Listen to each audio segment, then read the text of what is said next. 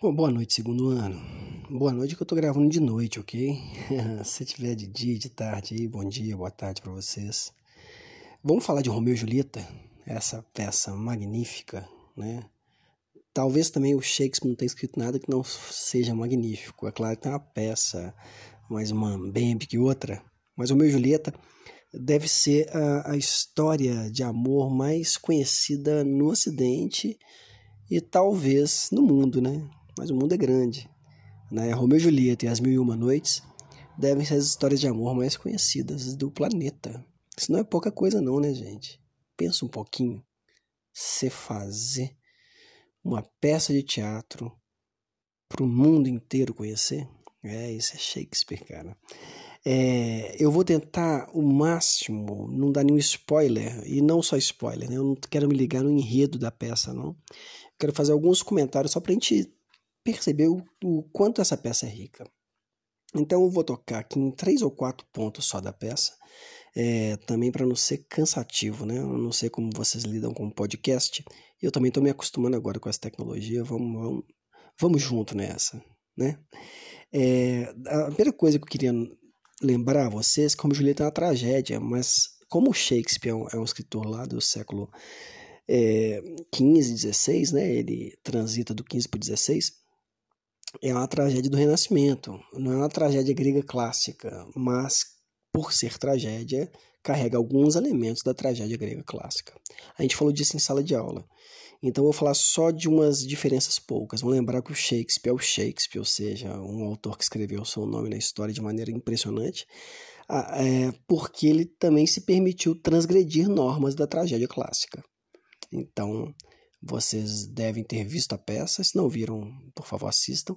É, e há muito bom humor, né? Muitas cenas cômicas, vocábulo chulo, de baixo calão. Então, se em termos estritos, a tragédia clássica não permitia que isso acontecesse. Então, havia uma divisão de estilos muito, é, muito rigorosa, né? Então, tragédia exigia o discurso elevado, e o Shakespeare faz com que o discurso elevado fique junto com o discurso baixo. Isso é novidade. A presença do cômico dentro do trágico. Outra coisa é interessante, a, a ideia não é minha, tá? Mas são dos que estudam Shakespeare, que a linguagem dele é muito metafórica, né? Vocês vão ver isso claramente. E uma das hipóteses que os estudiosos têm para justificar por que, que o Shakespeare lançava mão de tantas imagens é porque na época em que ele escreve suas peças, como não havia cenário, figurino, era um teatro em praça pública, é como se a linguagem que ele utilizasse tivesse que dar conta de ser também cenário, ser também figurino. Ou seja, uma linguagem de alta potência, uma linguagem toda ela enriquecida. E agora eu vou, eu vou falar de alguns tópicos. O primeiro é dos mais famosos na história da literatura de amor, que é o seguinte: é, o que acontece com Romeu e Julieta é um amor literalmente à primeira vista. Então, um mini spoiler: Romeu está sofrendo de amor por uma mulher que chama Rosalina, acha que o mundo não faz sentido sem ter essa amada, até que surge a possibilidade de ir na festa da família inimiga dos Capuleto. Romeu, então, vai à festa. Nesta festa, ele avista uma mulher, esta é a Julieta, e imediatamente a ama. Esta mulher avista o Romeu e imediatamente o ama.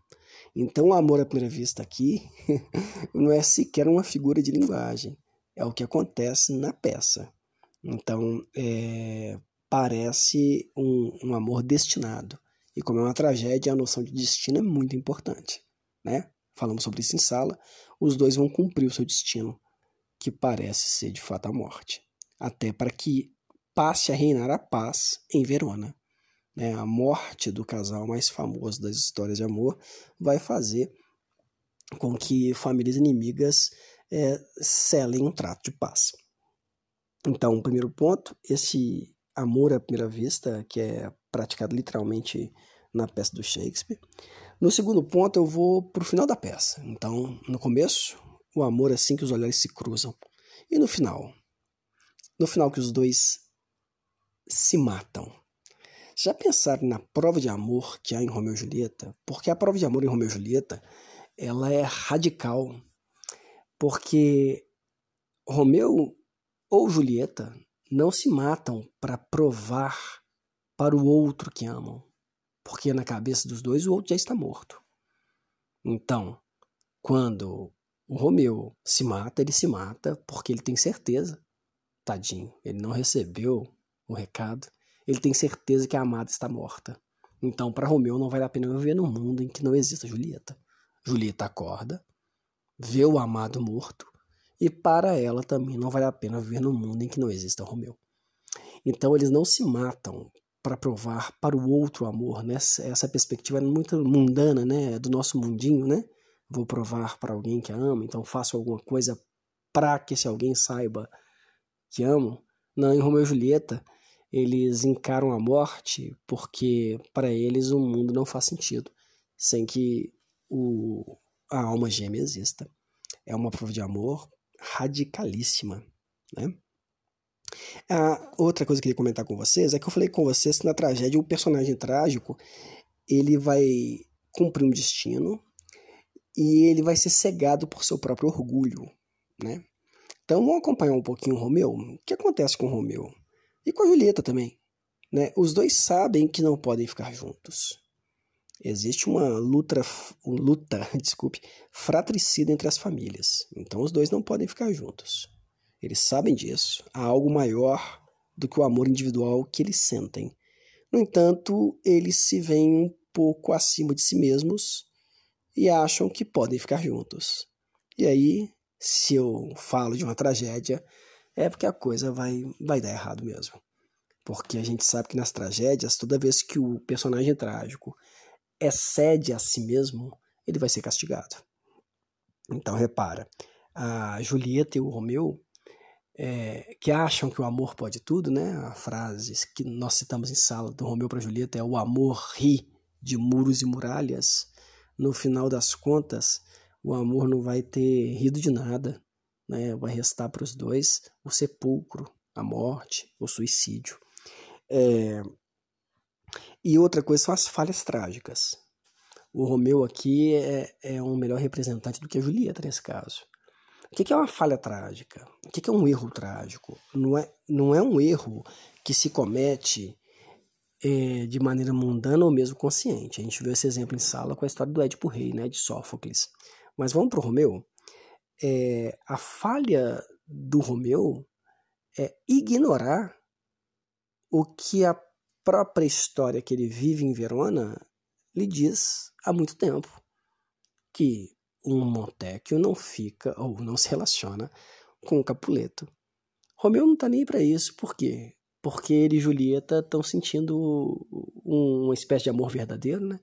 Que tem a ver com a essência não com a aparência. E o nome para eles é uma aparência. Isso é dito na peça. Né? Para eles, o nome seria apenas uma, um, um detalhe de só menos importância. É, mas para a sociedade, não é, né, gente? Então, pensem só. Joguem essa peça nos dias de hoje. O que, que ela envolve? Ela envolve indivíduo e sociedade. E nessa luta entre indivíduo e sociedade, nós sabemos quem é o indivíduo. O indivíduo é nada, que nesse caso é o casal. E por fim, eu queria mostrar para vocês como que a ironia trágica ocorre na peça. Vocês se lembram que nessa peça tem um príncipe que faz três intervenções né, no enredo. E ele, além de, numa das intervenções, exilar o Romeu, né, o Romeu tem que ser expulso de Verona por ter matado é, um homem, o, o príncipe, no começo da peça, diz que se Montecchio Capuleto se é, aprontarem novamente, isso vai ser inadmissível. Olha a ironia.